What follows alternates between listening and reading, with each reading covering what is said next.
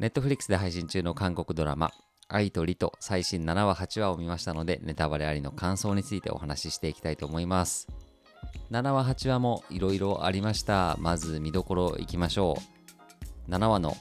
みんなで登山に行くというシーンですね。銀行のシーンがほとんどなので、かなり新鮮な、えー、シーンでしたけども、まあ、ここで、えー、サンスと、えー、ミギョンが付き合ってるっていうことがみんなにバレます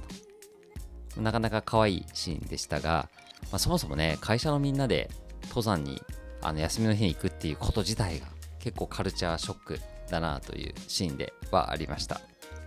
そして、えー、飛ばされるはずの支店長ですね、戻ってきて、えー、靴磨きしてきてくれみたいな感じで、全く反省の様子がない感じが、すごく笑っちゃいました。そして、えー、これは8話だったかな？えっ、ー、と、7話かな？ジョンヒョンが、えっ、ー、と、実家に戻って、それを迎えに行くスヨン。で、バスのチケットを渡して、あの、バス待ってたんですけど、来なくて、っていうか遅れてきちゃうんですね、ジョンヒョンね。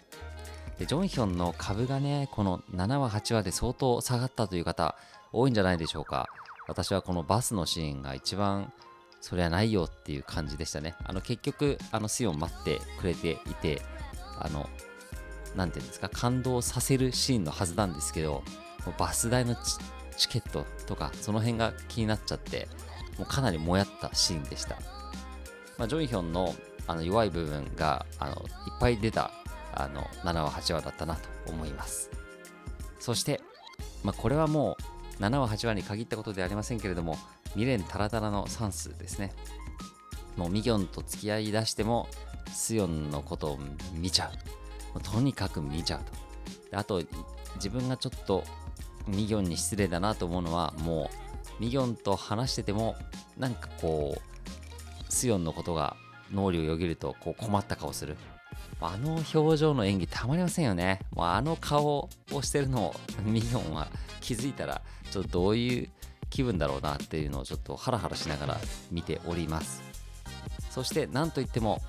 えー、8話衝撃のラストシーンですね。スヨンとサンスがホテルでまさかの密会かっていうところで終わりました。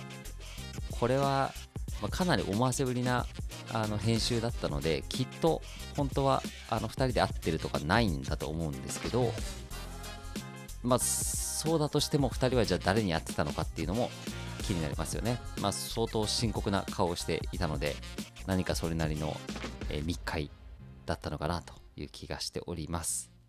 ということで、あの次の9話ですね、見どころはまずホテルで何があったのかっていうところと、あとはミギョン。今んとこパーフェクトキャラのミヨンミギョンですけども、えー、どうやらソ係長となんかありそうな感じもしまして、まあ、きっと過去に2人が付き合ってたとか、なんかニギョンが昔は総係長のことが大学時代好きだったとか、なんかそういう話なのかなという察しております。ということで、今のところ完璧100点のミギョンがこれから土がついてくるというところも見どころじゃないかなと思っております。ということで、あの私ね、あの見ながら突っ込んで見てるんですけど、もうなんか突っ込みながら見れるドラマってのも本当に面白い証拠だなと思うので、9話以降も突っ込みどころ満載を期待しております。それではまた。